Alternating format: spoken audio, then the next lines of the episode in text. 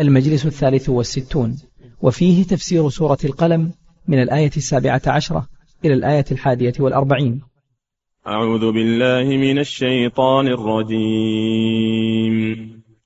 سنسمه على الخرطوم. إنا بلوناهم كما بلونا أصحاب الجنة إذ أقسموا ليصرمنها مصبحين. ولا يستثنون.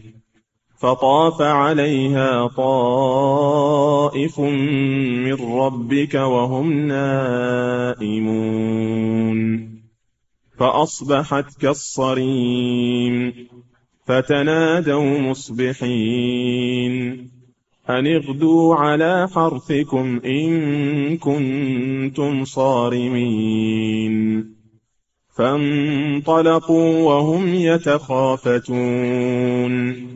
ألا يدخلنها اليوم عليكم مسكين. وغدوا على حرد قادرين. فلما رأوها قالوا إنا لضالون. بل نحن محرومون. قال أوسطهم ألم أقل لكم لولا تسبحون؟ قالوا سبحان ربنا إنا كنا ظالمين. فأقبل بعضهم على بعض يتلاومون.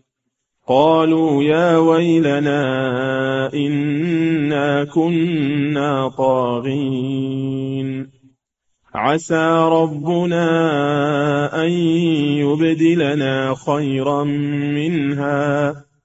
إنا إلى ربنا راغبون. كذلك العذاب ولعذاب الآخرة أكبر لو كانوا يعلمون. إن للمتقين عند ربهم جنات النعيم. أفنجعل المسلمين كالمجرمين؟ ما لكم كيف تحكمون؟ أم لكم كتاب فيه تدرسون إن لكم فيه لما تخيرون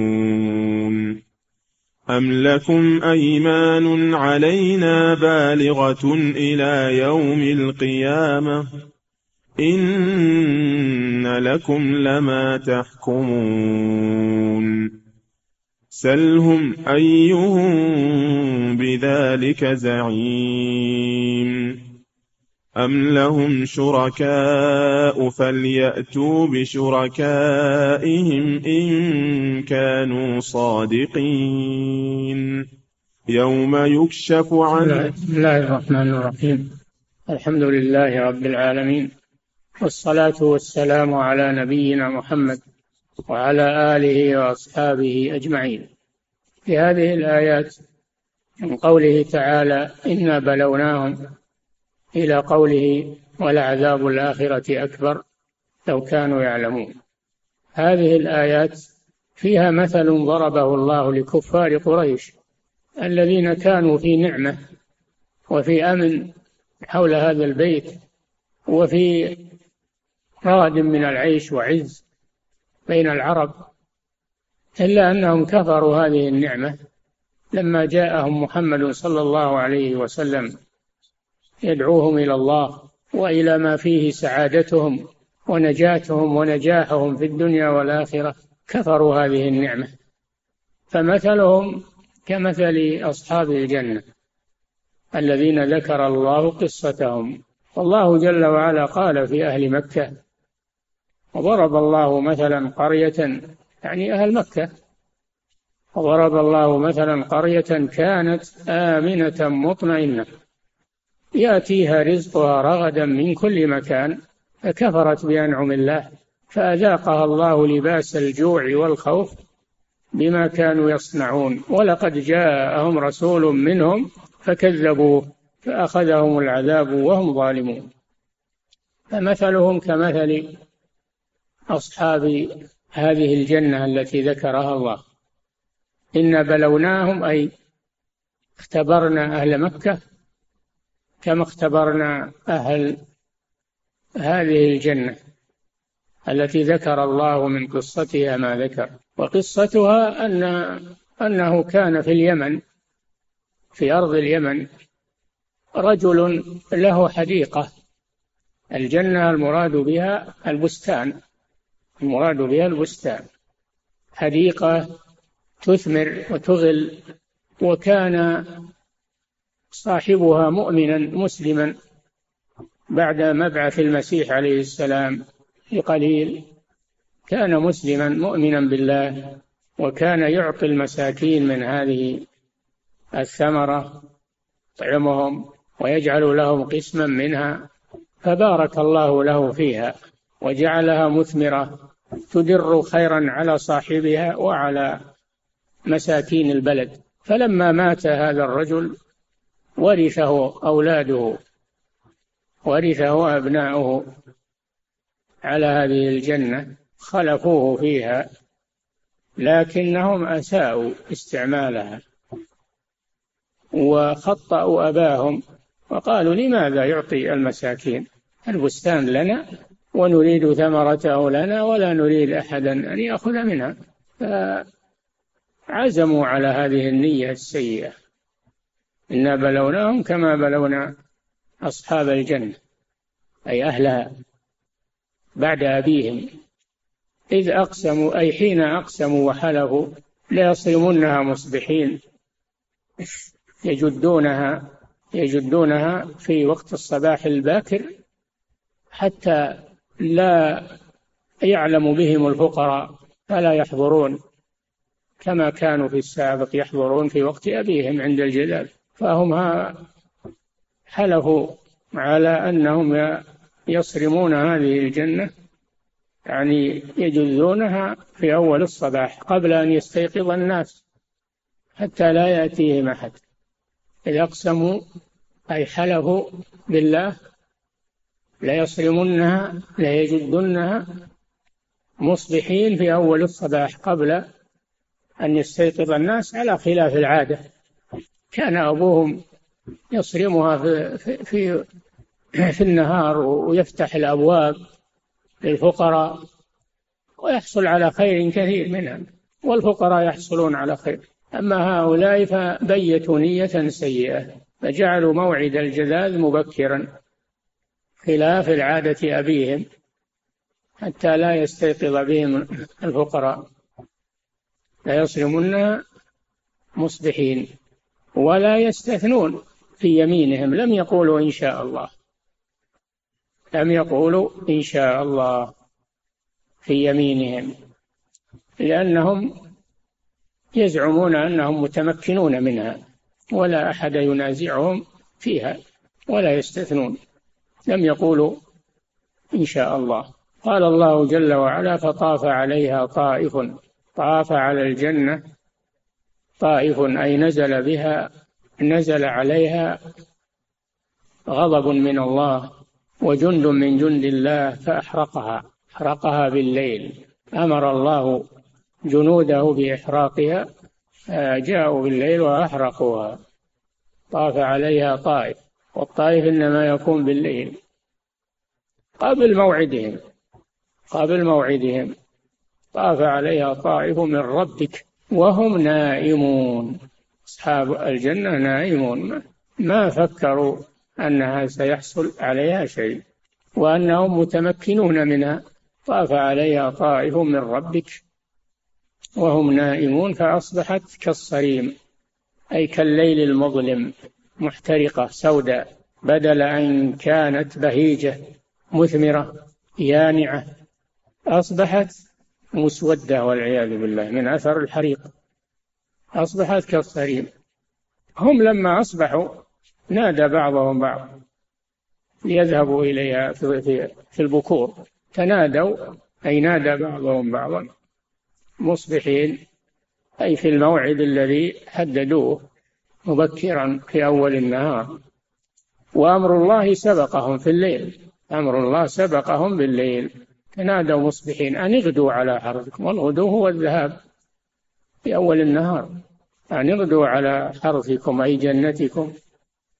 إن كنتم صارمين. أي عازمين على جذاذها قبل أن يستيقظ الفقراء. أن يغدوا على حرثكم إن كنتم صارمين. فانطلقوا ذهبوا إليها. ذهبوا إليها على الموعد الذي حددوه. وهم يتخافتون يتسارون فيما بينهم.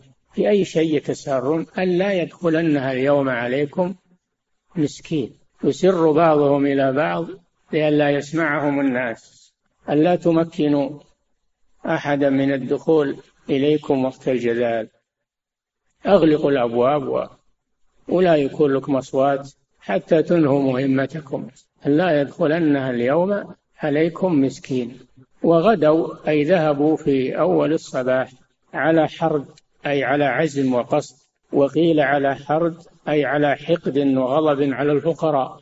غدوا على حرد. قادرين أي مقدرين مخططين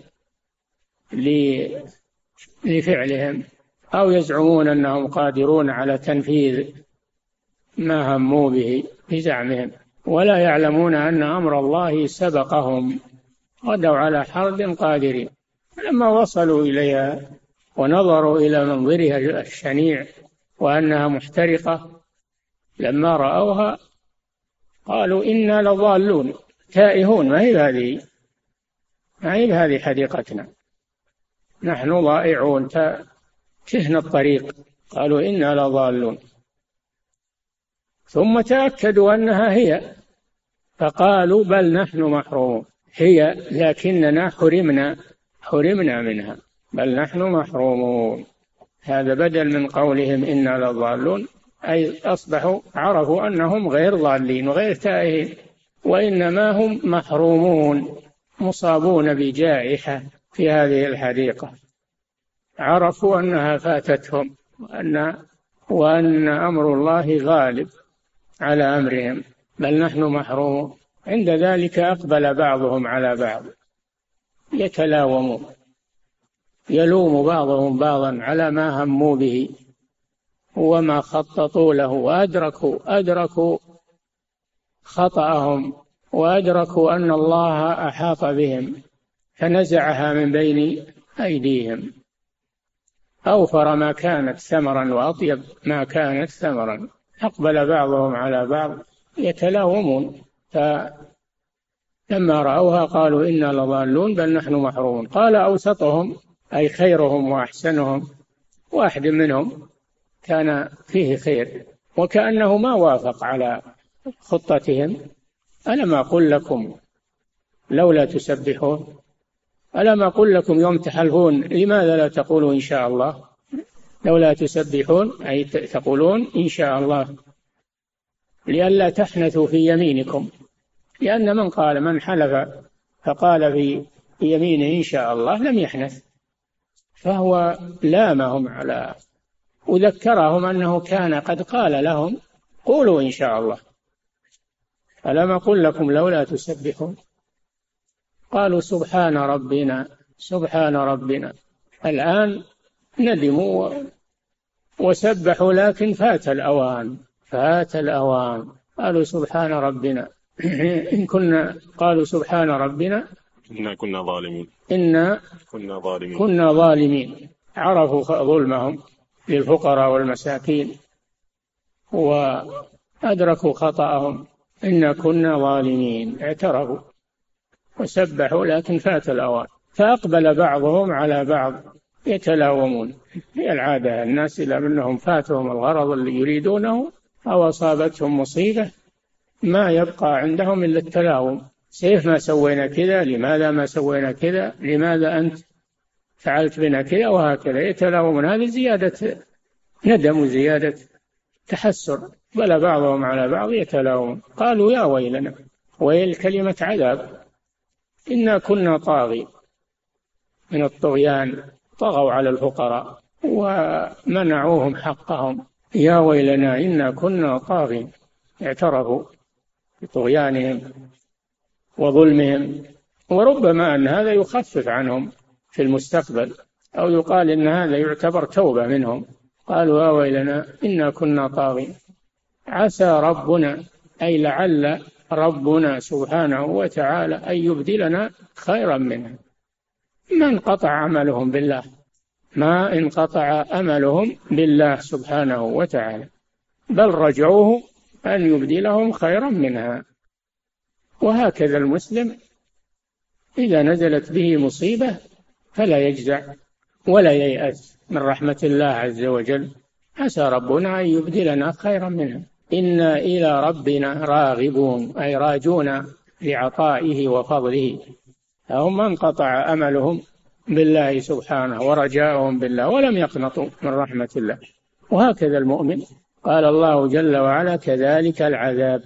هذا العذاب الآجل. هذا العذاب الآجل. الذي أصاب أهل مكة والذي أصاب أصحاب الجنة. هذا العذاب الآجل.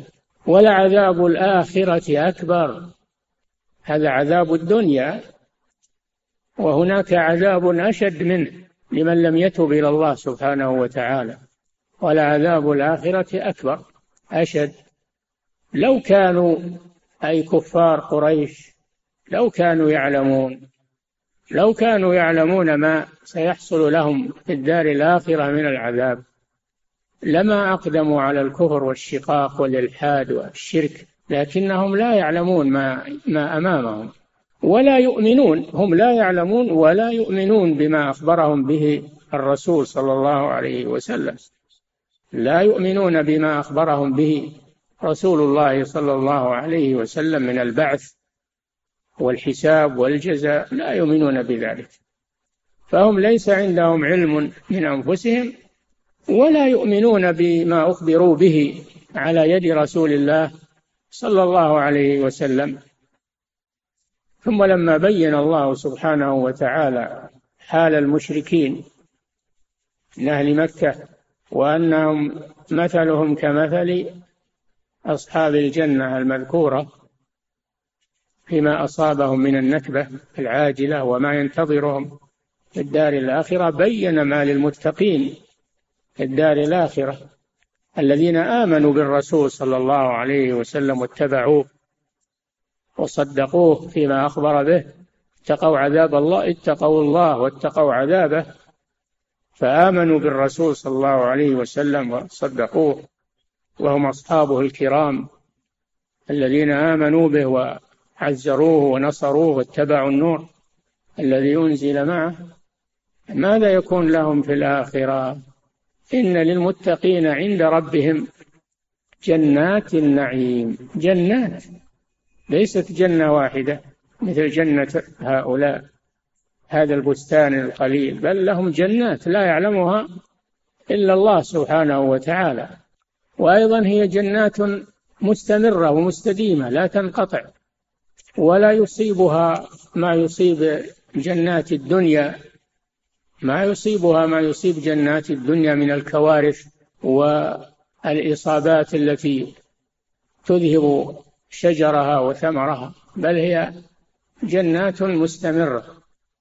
جنات النعيم النعيم الذي لا ينقطع نعيم دائم. من يدخلها ينعم ولا يبأس ولا يبأس ويشب ولا يهرم ويصح ولا يمرض. ويحيا ولا يموت ولا يرحل ولا يخرج منها. هذا جزاء المتقين. لكن هذا يحتاج إلى إيمان ويحتاج إلى صبر ويحتاج إلى جهاد. ما هو يحصل عفوا. يحصل بالتقوى للمتقين.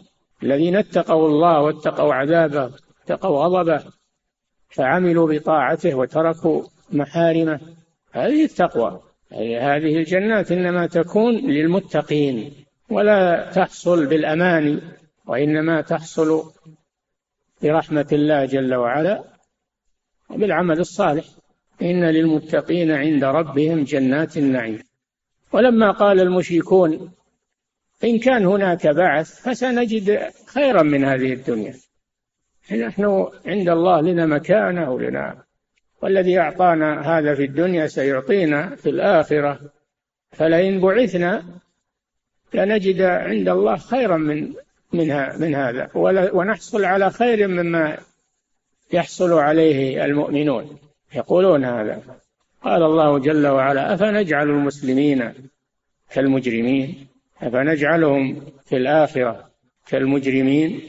أبدا لا يليق هذا بحكمة الله سبحانه وتعالى. وليس للمجرمين إلا الخيبة والخسار في الدار الآخرة.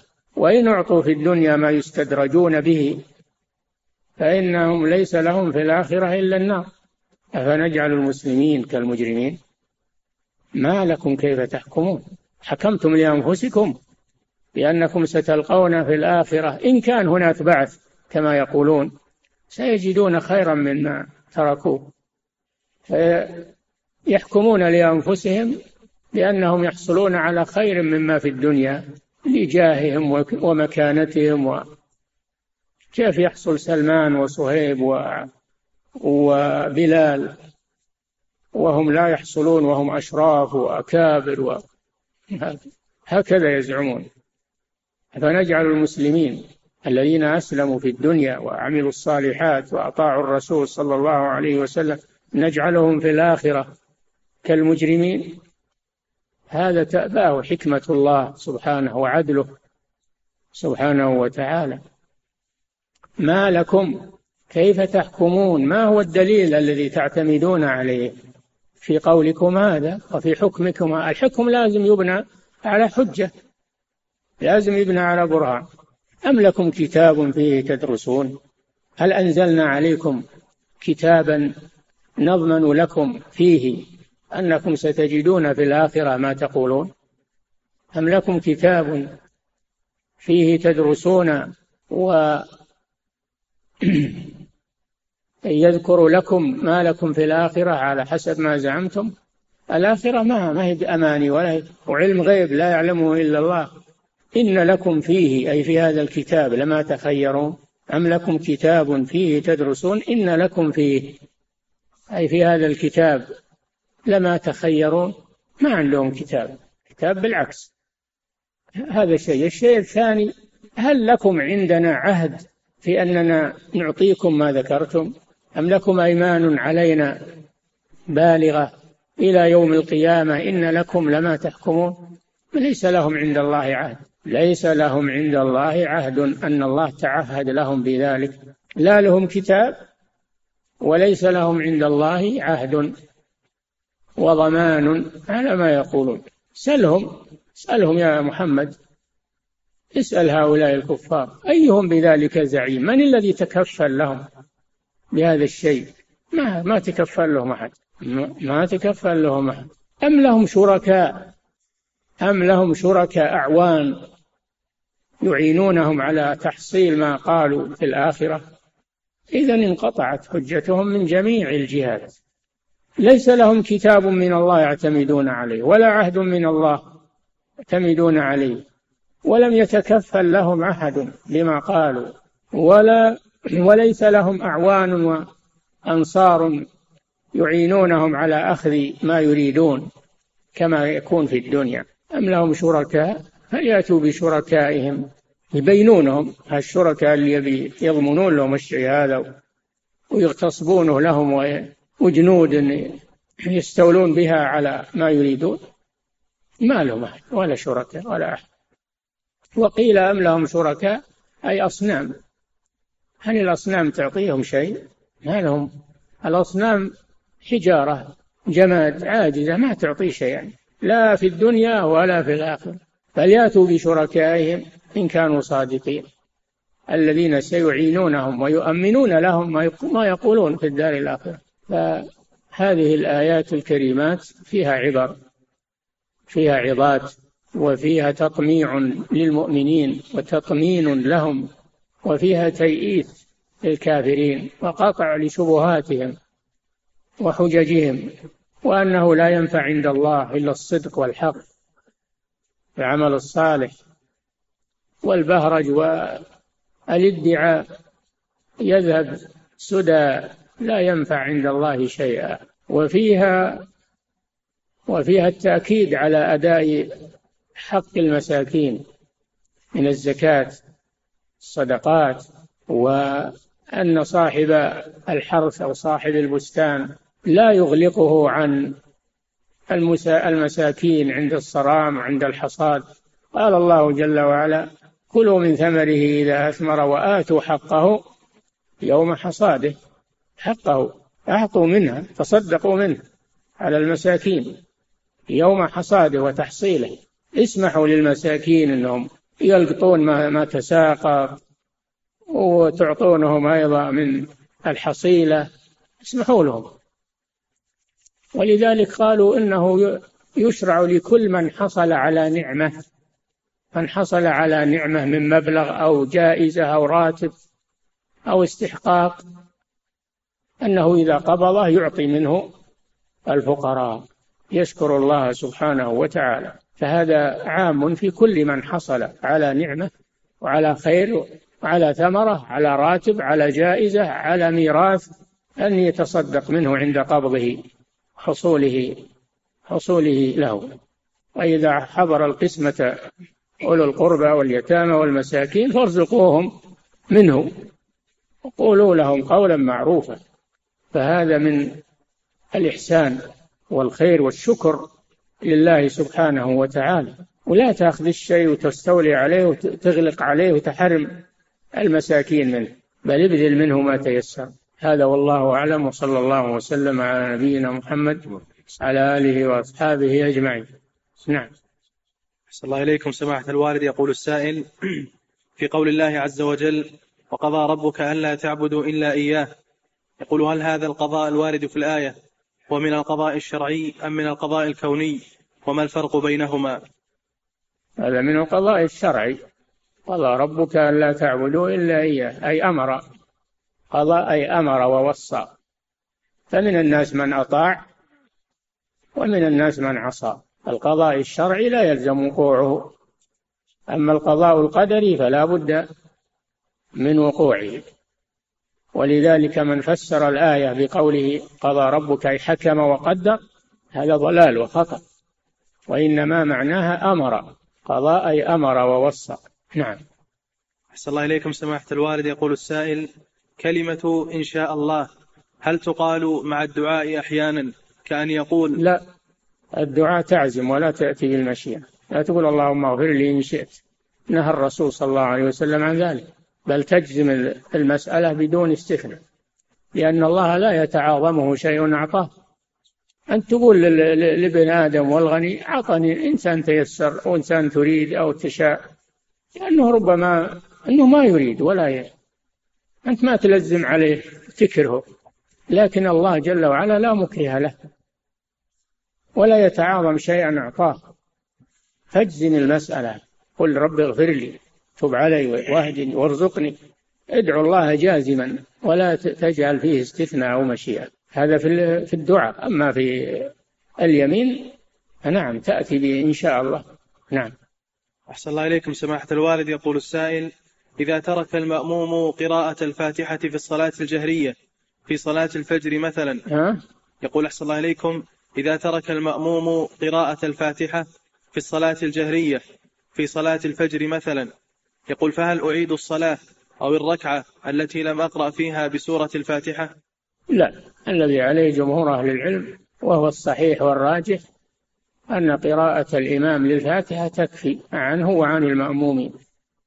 تكفي عنه وعن المأمومين. تبقى في حق المأموم سنة يقرأها إذا تيسر. وبعض العلماء يقول إنها واجبة ليست شرطا. بعض العلماء يقول إنها واجبة على المأموم وليست شرطا. فلو تركها لم تبطل صلاته.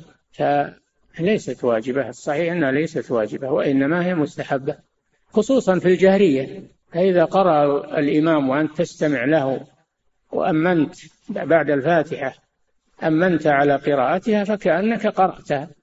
نعم. أحسن الله إليكم سماحة الوالد. يقول السائل هل يحل للمسلم أن يهجر أخاه المسلم؟ إذا خالفه في بعض المسائل التي اختلف فيها العلماء مثل عدم تكفير تارك الصلاة أو بعض مثل, مثل إيش؟ يقول أحسن عليكم مثل عدم تكفير تارك الصلاة أو بعض المسائل المشتبهة. المسائل الخلافية الفقهية التي لها مستند ولها احتمال لا يجوز التهاجر فيها. لا يجوز التهاجر فيها. كان الصحابة وأن جاء بعدهم يختلفون. في المسائل الفقهية ولا يعادي بعضهم بعضا ولا يهجر بعضهم بعضا. هذا من فعل الجهال. هذا من فعل الجهال. نعم. أحسن الله إليكم. سماحة الوالد يقول السائل يقول بعض أهل العلم عند قاعدة ما لا يتم الواجب إلا به فهو واجب. يقول من تأخر عن إدراك تكبيرة الإحرام مع الإمام وكان قد سمع النداء للأذان فهو آثم عملا بهذه القاعدة فهل هذا القول صحيح؟ لا هذا قول من عنده. ما أظن أحد قاله من أهل العلم. أهل العلم يحثون على حضور تكبيرة الإحرام. وهي فضيلة. ومن فاتته فليس آثما. بل إذا جاء والإمام راكع وركع معه أدرك الركعة. أدرك الركعة. نعم. أحسن الله إليكم. سماحة الوالد يقول السائل في قول النبي صلى الله عليه وسلم في الحديث فإنما أهلك من كان قبلكم كثرة مسائلهم. يقول ما المقصود بكثرة المسائل؟ المسائل التي لا حاجة إليها. مسائل الفضولية التي لا حاجة إليها مثل مسائل بني إسرائيل لموسى لما أمرهم بذبح البقرة. قالوا ما هي؟ ما لونها؟ ما هي؟ لو أنهم ذبحوا بقرة على طول أي بقرة أجزأت. حصل المطلوب لكن شددوا فشدد الله عليهم. فالمسائل التي لا حاجة إليها هذا نهى عنه نهى عنها الرسول صلى الله عليه وسلم وأخبر أنها هي التي أهلكت من كان قبلنا. كثرة مسائلهم واختلافهم على أنبيائهم نعم. أحسن الله إليكم سماحة الوالد. يقول السائل نسمع من بعض طلاب العلم من يقول بأن تفسير الإمام ابن كثير رحمه الله فيه بعض التأويلات فهل هذا الكلام صحيح؟ وما هذا هو؟ كذب هذا كذب. تفسير ابن كثير ليس فيه تأويلات للصفات وإنما هو على منهج السلف. وابن كثير من تلاميذ شيخ الإسلام ابن تيمية ومن المحدثين الكبار فهو إمام جليل ومعتبر وعلى عقيدة أهل السنة والجماعة تفسيره موثوق. نعم. أحسن الله إليكم سماحة الوالد. يقول السائل ما هو رد فضيلتكم على من قال إن الاختلاط كان موجودا في عهد النبي صلى الله عليه وسلم? إن يقول أحسن لكم إن الاختلاط الاختلاط نعم أحسن الله عليك. الاختلاط الذي فيه فتنة لا ليس موجودا على عهد النبي صلى الله عليه وسلم. ليس فيه بل كان الرسول يعزل النساء في الصلاة يجعلهن خلف الرجال كان يعزلهن ويجعلهن خلف الرجال. لهن صفوف خاصة مكان خاص ما يختلطن بالرجال. فهذا كذب على الرسول صلى الله عليه وسلم. أما الاختلاط في الشارع يعني بمعنى أنه يوجد نساء ورجال في الشارع غير متزاحمين وغير متماسين في أبدانهم هذه تسير مع مع جانب وهذا يسير مع جانب فهذا شيء طبيعي. هذا؟ المراد الاختلاط الذي يثير الفتنة ويثير الشهوة. هذا هو الممنوع. نعم. وهذا غير معهود على عهد النبي صلى الله عليه وسلم بل كان ينهى عنه. نعم. صلى الله إليكم سماحة الوالد. تقول السائلة سافرت في رمضان وأفطرت وقضيت ذلك اليوم في شو. تقول أحسن الله عليكم سافرت في رمضان وأفطرت ثم قضيت ذلك اليوم في شوال فهل إذا صمت بعد ذلك الستة من شوال أدخل في قول النبي صلى الله عليه وسلم من صام رمضان ثم أتبعه ستا من شوال لكوني أفطرت يوما من رمضان. لكن صامه. إذا صامه صام الست بعده صدق عليه الحديث انطبق عليه الحديث أنه صام رمضان وأتبعه ستا من شوال. إنما الخلاف لو صام الست قبل القضاء هذا محل الخلاف. والأرجح أو الأفضل أن يصوم القضاء أولا ثم يصوم الست نعم. صلى الله عليكم سماحة الوالد يقول السائل في قوله تعالى إنا بلوناهم كما بلونا أصحاب الجنة يقول ما هو البلاء الذي حل بكفار قريش في الدنيا؟ سبحان الله. ما قال ما سمعت الآية؟ وضرب الله مثلا قرية كانت آمنة مطمئنة هذا ما هو بابتلاء. يأتيها رزقها رغدا من كل مكان الحرم يجبى إليه ثمرات كل شيء فكفرت بأنعم الله. كان الواجب شكر النعمة. لما بعث محمد صلى الله عليه وسلم الواجب أنهم اتبعوا فكفرت بأنعم الله فأذاقها الله لباس الجوع والخوف. أبدلها بالرزق بالجوع وأبدلها بالأمن بالخوف والعياذ بالله. نعم. أحسن الله إليكم سماحة الوالد. يقول السائل الموظف هل يجب عليه أن يجعل شهرا من أشهر السنة لإخراج زكاة ماله سواء بلغت النصاب أم لم تبلغ الواجب عليه أن يخرج كل ما تم حوله من أمواله. ما تم حوله يجب عليه إخراج زكاة. لكن إذا كان يصعب عليه إفراد كل قسم على حدة ومعرفة حوله فمن التيسير أنه يجعل موعد واحد للجميع ويخرج الزكاة من الجميع إلى دور السنة.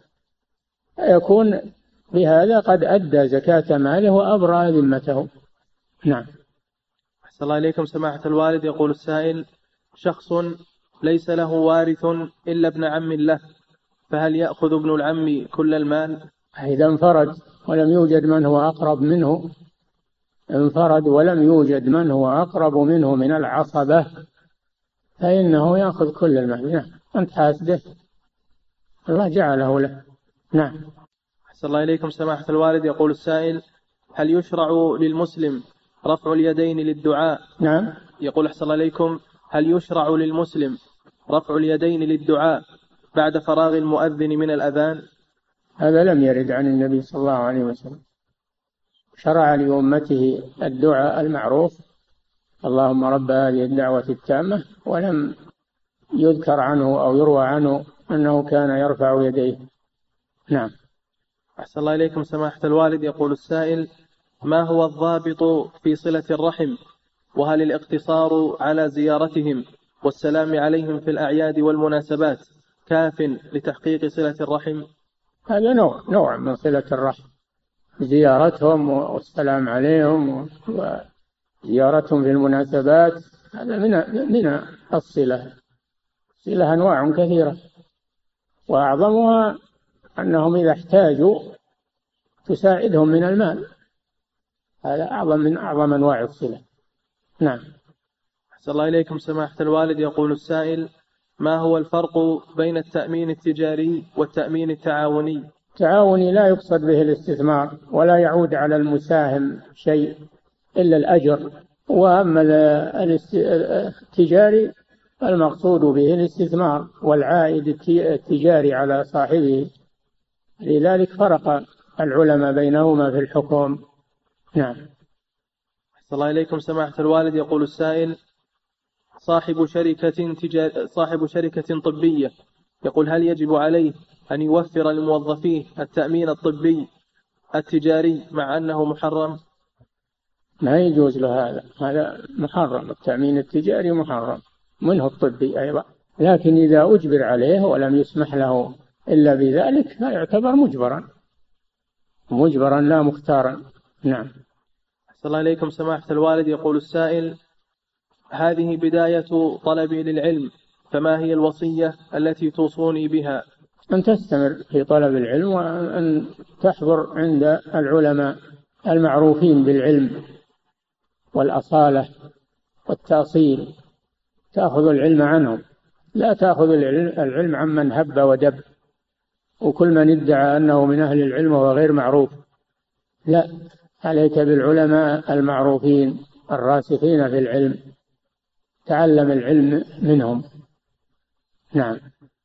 أحسن الله إليكم سماحة الوالد. يقول السائل أعمل في وظيفة محاسب في مؤسسة تبيع الملابس النسائية. ها؟ يقول أحسن الله إليكم. أعمل بوظيفة محاسب في مؤسسة تبيع الملابس النسائية. وبعض هذه الملابس منها ما هو ساتر ومنها ما هو ضيق وشفاف. فهل المال الذي أحصل عليه من عملي هذا من جنس المال المختلط؟ لا تبع الملابس غير المحتشمة حرام عليك تبيعها.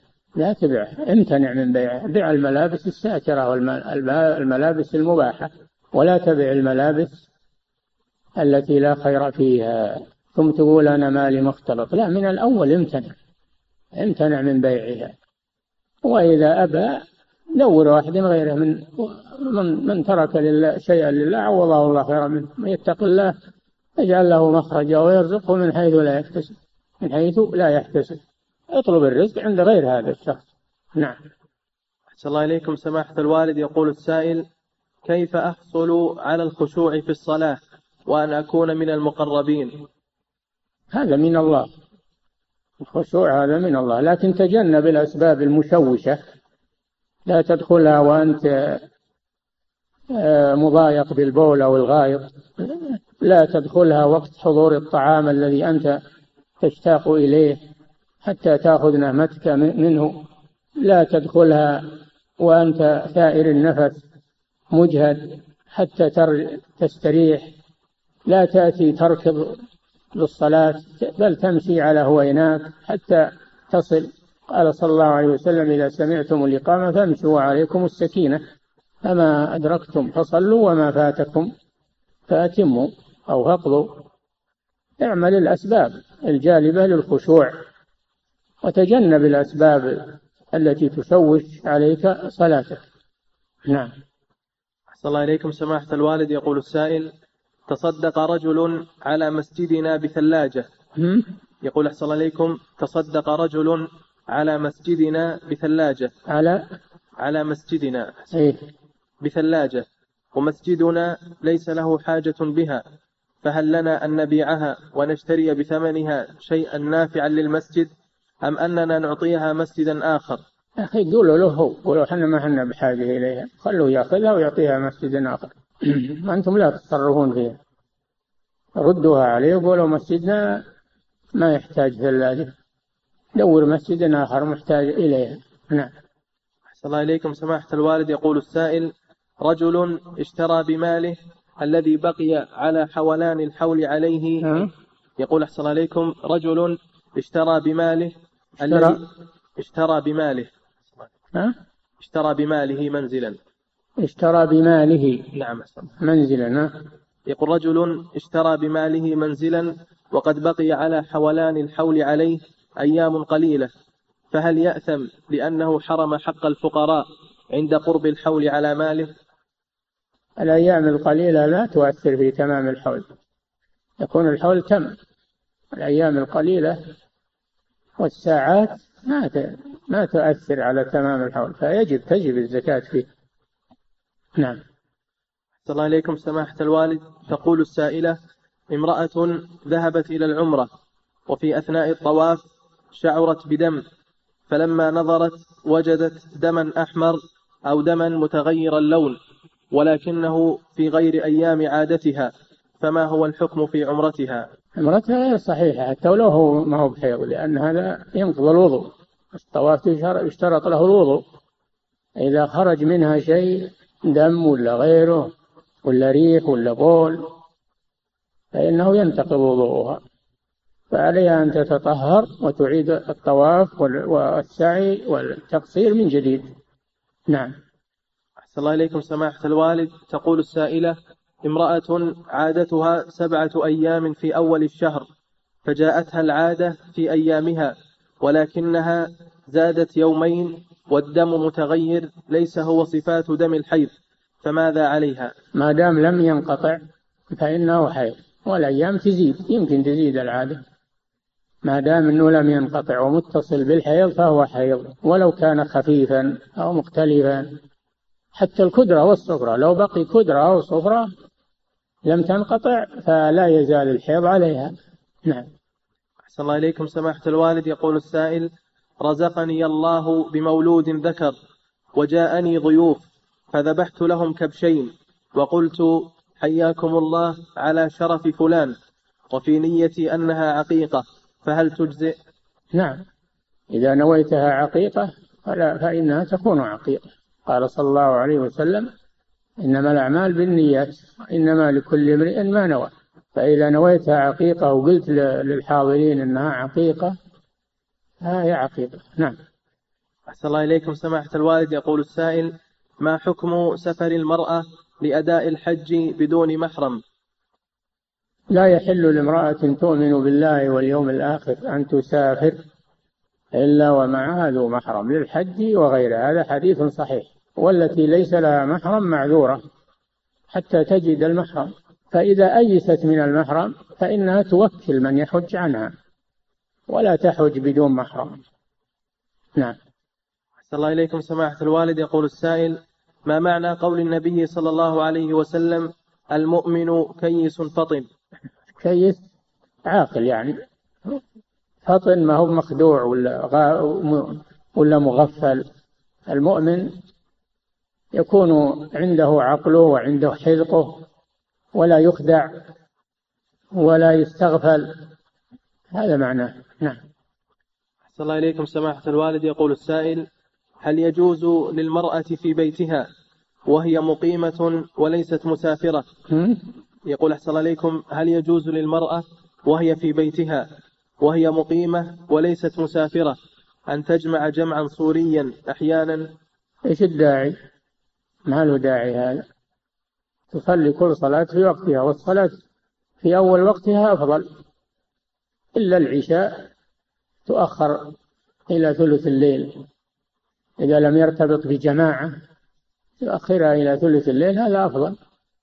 وإن خاف النوم أو يخاف فوت الجماعة يصليها في أول وقتها أما بقية الصلوات فكل ما بادر بها الإنسان في أول وقتها فهذا أفضل. نعم. أحسن الله إليكم سماحة الوالد. يقول السائل هل تشترط النية في الجمع؟ بلا شك. إنما الأعمال بالنيات إنما لكل امرئ ما نوى لا بد من النية. نعم. أحسن الله إليكم سماحة الوالد. يقول السائل ما هو الأفضل في العقيقة؟ أن تقسم أثلاثا أم أن يعمل بها وليمة ويدعى لها أقاربه وجيرانه؟ كله جائز.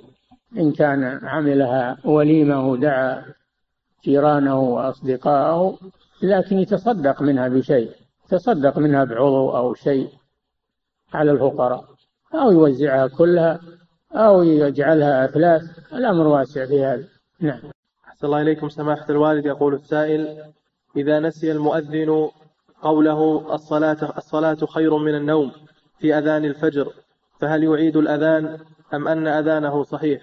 إن كان تذكر قريبا قبل يغادر مكان الأذان فإنه يأتي بالكلمة وما بعدها ويبني على أول الأذان. أما إذا كان طال الفصل فلا بد من إعادة الأذان من جديد. نعم. أحسن الله إليكم. سماحة الوالد يقول السائل بعض المطاعم تبيع الدجاج الخارجي من البرازيل ويقولون إنه مكتوب عليه عبارة حلال فهل يجوز الشراء منها؟ الكتابة هذه على الكيس والكيس مكتوب عليه من قديم. ما هو دليل على ما هو دليل على على الصدق. فالأحوط لك والأبرار لذمتك. أن تأكل من الذي لا شك فيه من ذبح البلد ومن ذبح المسلمين. نعم. أحسن الله إليكم سماحة الوالد. يقول السائل نحن موظفون في الشؤون الدينية ويبدأ الدوام من الساعة الثامنة وقد أذن لنا وقد أذن لنا المسؤول بالقراءة في تفسير ابن سعدي. نعم نحن. يقول أحسن عليكم نحن موظفون في الشؤون الدينية ويبدأ الدوام من الساعة الثامنة وقد أذن لنا المسؤول بالقراءة في تفسير ابن سعدي نصف ساعة من بداية الدوام وقد تزيد أحيانا إلى الساعة التاسعة وقد أنكر علينا بعض الإخوان في ذلك مع العلم أنه لا يوجد لدينا عمل تركناه أو أهملنا أو قصرنا فيه. نعم إذا كان قراءتكم في تفسير ابن كثير أو غيره من الكتب النافعة لا تؤثر على العمل فلا بأس بذلك بل هذا زيادة خير. وأنتم دعاة بحاجة إلى العلم فلا بأس بذلك واللي أنكر عليكم مخطئ في هذا. أنتم موجودون في الدوام حاضرين في الدوام تستغلون الوقت في الاستفادة ما في مانع. ولا عطلتم عمل من عملكم. نعم. أحسن الله إليكم. سماحة الوالد يقول السائل نحن المعلمون في مثل هذه الأيام وكذلك بعد إجازات الطلاب نذهب إلى مدارسنا للتوقيع على دفتر على دفتر الدوام فقط. ثم نرجع إلى منازلنا وذلك لعدم وجود لعدم وجود طلاب في المدرسة. علما بأن مدراء المدارس يرضون منا ذلك. فما حكم عملنا هذا؟ أنا لست مديرا. هذا يرجع للنظام. يرجع للنظام ويرجع للمسؤولين عن التعليم. نعم. صلى الله عليكم سماحة الوالد. يقول السائل هل المبالغة في تقصير الثوب في مثل زماننا هذا يعد من ثوب الشهرة الذي نهى عنه النبي صلى الله عليه وسلم؟ المسلم يلبس ما يلبسه المسلمون في البلد ما لم يكن مخالفا للسنة. فإذا كان أهل البلد يلبسون إلى الكعب فالبس إلى الكعب.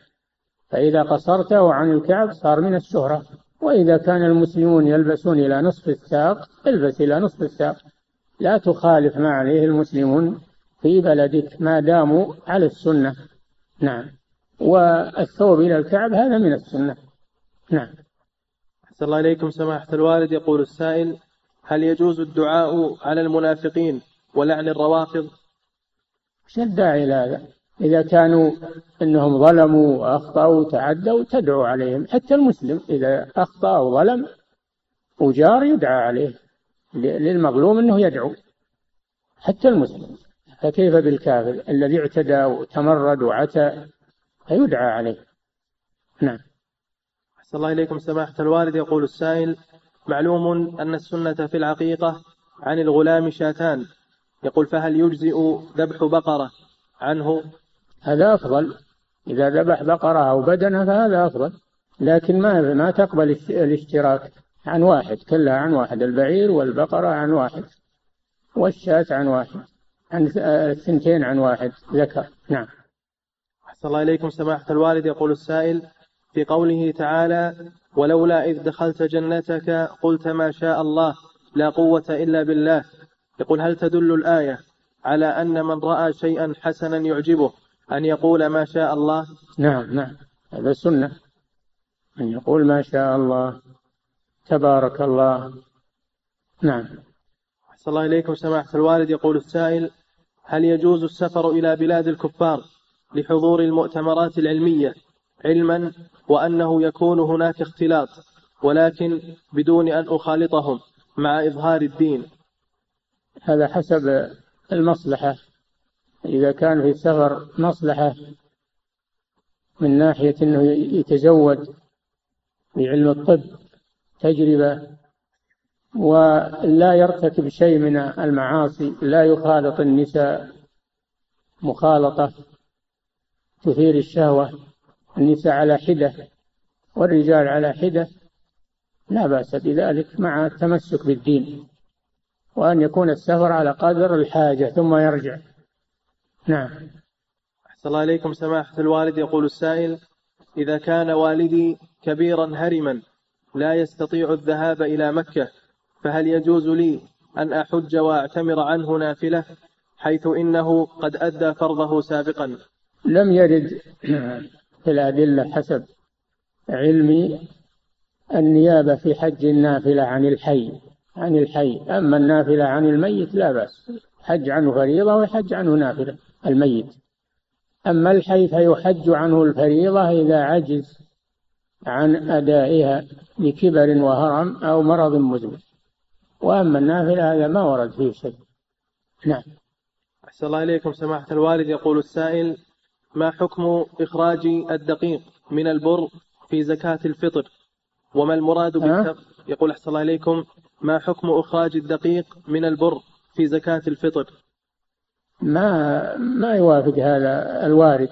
الوارد أنه يخرجها من الحب من الحب الذي يكال وهو يدخر من البر من الرز من الزبيب من التمر من الشعير إذا كان يوكل في البلد. يخرجها حبا. نعم. أحسن عليكم. يقول وما المراد بالتمر الذي الفقهاء يقولون أو دقيقهما أو سويقهما لكن يحتاج إلى دليل هذا. نعم. أحسن عليكم يقول في تتمة سؤاله وما المراد بالتمر الذي يجزئ في زكاة الفطر؟ هل التمر المبرد أم لا بد من التمر المكنوز الذي يدخر؟ التمر الذي يوكل التمر الذي يوكل وينتفع به المحتاج سواء كان مبردا أو معلبا أو كان أو كان مجبولا. نعم يعني مكنوز. بشرط أنه يبلغ المقدار المطلوب. نعم. صلى الله إليكم سماحة الوالد. يقول السائل صليت صلاة خلف الإمام ثم تبين لي أنه يتبع المذهب الأشعري فهل يجب علي إعادة الصلاة؟ لا ما يجب عليك إعادة الصلاة لكن المرة الثانية اذهب إلى إمام ليس أشعريا إلى إمام من أهل السنة وما صليته وهو صحيح. نعم. صلى الله إليكم سماحة الوالد يقول السائل هناك رجل يخرج في إحدى القنوات الفضائية ومما قال عن عائشة رضي الله عنها إنها حمقاء ناقصة عقل.